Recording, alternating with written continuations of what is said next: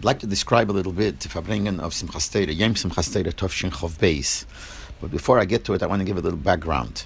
The Chaim came out of Russia uh, Tishrei time, Elul time, or Tishrei time, Tovshin Chov Aleph. He came to Eretz Yisrael. A year later, for Tishrei Tovshin Chov Beis, he came to America, he came to the Rebbe. And when he came, he was wearing his casquette. By the time it came to Simchas already, he already had bought a hat, and he was wearing a hat by the Fabringen. Now, by the Fabringen, the Rebbe, I guess it's because of him, the Rebbe spoke up the Russisch Eden. The Rebbe, he came up to the Fabringen, came up to the Rebbe by the Fabringen with a bottle of Mashke 96 from the Russisch Eden. I guess he brought it from Russia and he kept it for the whole year and he brought it to the Rebbe. And as the Seder was, when someone brought a bottle of Mashke to the Rebbe, the Rebbe would pour a little bit into his kos and then pour into the person's kos and give the person the bottle and tell him to distribute it among the people. Same thing here. The Rebbe took the bottle, poured into his cup, but this time he didn't pour in a little bit. He filled up the kos, and then he poured a little bit to Rebbe Kechen's kos, and he gave it back to him. And he said he said distribute it. As he walked away, the Rebbe took the becher and drank up the whole kos of 96. And then the Rebbe motioned that he should come back. He came back, and the Rebbe gave his stuck at his becher and asked him to fill it up. And he filled up the Rebbe's becher again with 96, a full becher, and the Rebbe drank uh, up the whole becher again. And if, I'm pretty sure that he did it a third time. And then he sat down. The Rebbe turned around and asked him, is Ayer casket? So he said, it's, I guess he said, in the house, I think. So the Rebbe said, you have to wear, you should wear your casket. And he told him to take off his hat. And he said, where's the casket? So he told him to go to get it. And he sent, I think, his son, Motel Chain, went to find, to bring the casket. He left, and the Weile, the Rebbe told him to take off his hat. So he was sitting without his hat. So he was sitting down, you know, amongst the people. And I guess he felt very uncomfortable sitting in front of the Rebbe without a hat. And the Rebbe noticed it. So the Rebbe took the na- a napkin and threw it to him. And he said to him, this Lashon, Natach an Amerikaner Makiv. And he took the napkin and he put the napkin over his head. So he had Shnei Makifim, he had his yarmulke and he had the napkin. And the Rebbe started talking about the Rosh Hashanah. It was Behemshech, I guess, over the mashke that he brought. And the Rebbe started talking about the Rosh Hashanah. That was after the Rebbe few, drank a few beches of Zex again with great hisrakshus and Samal uh, he's saying, and he spoke about the Rosh Hashanah. The Violet, the Elter Chassidim, Reb Shmuel and Rabbi Rivkin stood next to the Rebbe, saw that the Rebbe took mashke. They wanted to stop the Rebbe from drinking for the Rebbe's benefit, for the Rebbe's health. And uh, remember the tziyur that they were standing on both sides, and the Rebbe was couldn't hear from far what the Rebbe was saying to them. But uh, the Rebbe was like arguing with them, and then Rashag started climbing on the table to say something to the Rebbe, or to say something to them.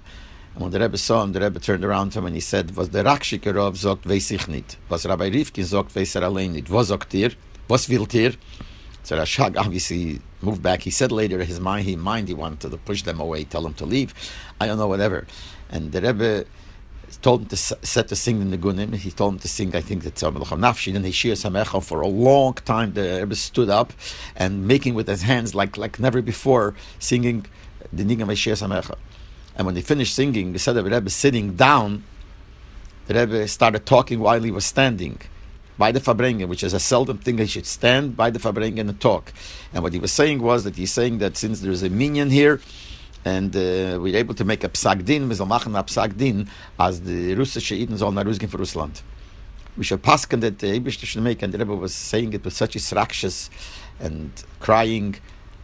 Then the Rebbe sat down, and the Rebbe said, that whoever wants to bring over a bottle of mashke and ask for a bracha could do it. So imagine people took advantage and people started running, trying to get bottles of mashke, and people brought to the Rebbe bottles of mashke.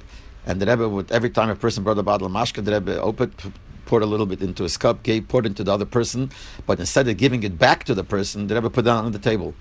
And by everybody like that. So when you looked around, the table got so full. The whole table of the Rebbe was full, full, full of bottles of mashke because the Rebbe didn't give it back.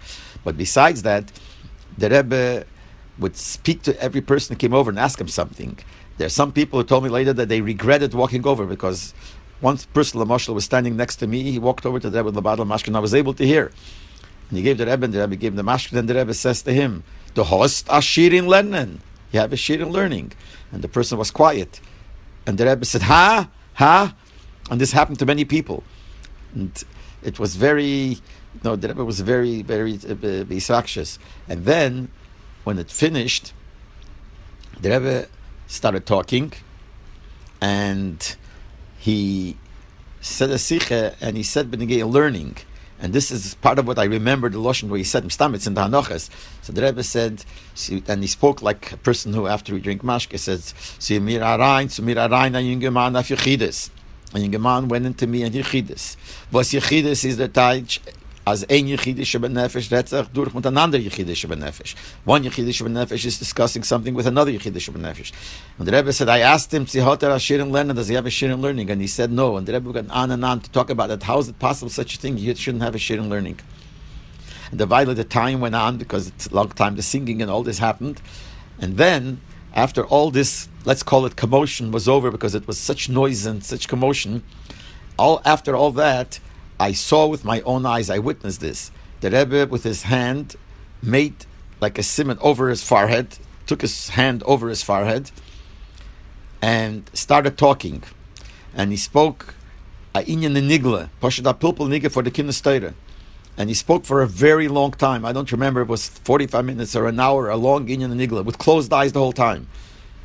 And I saw it pushed by making over his forehead with his hand that changed. Till then, he was like speaking like a person after mashke. It was different, like the story of the Tzemach Tzedek that he took a lot of mashke, but then when he did that, then it was like nothing. So they asked him how. So he said the Gemara says that yain kosher pachat mefige. If you drink strong wine, then if you get scared, it sobers you up. So he said I was misbeina for a second in godless Hashem, and I got yira shemayim yira, so pachat mefige, so I got rid of it. But the Rebbe I saw it kipshute, and that after the sikha, like nothing happened. After this long sikha, they uh, benched, and then there was Ma'iriv and Kosher Brocha. It's like like regular, like nothing happened. But the Farbrenga was so long; it started around six or six thirty. When we finished with Kosher Brocha and we walked out, it was seven o'clock in the morning, with was full light after the Farbrenga. This is the Farbrenga that lasted close to thirteen hours. This was Simchas Torah Tovshin Chav Beis.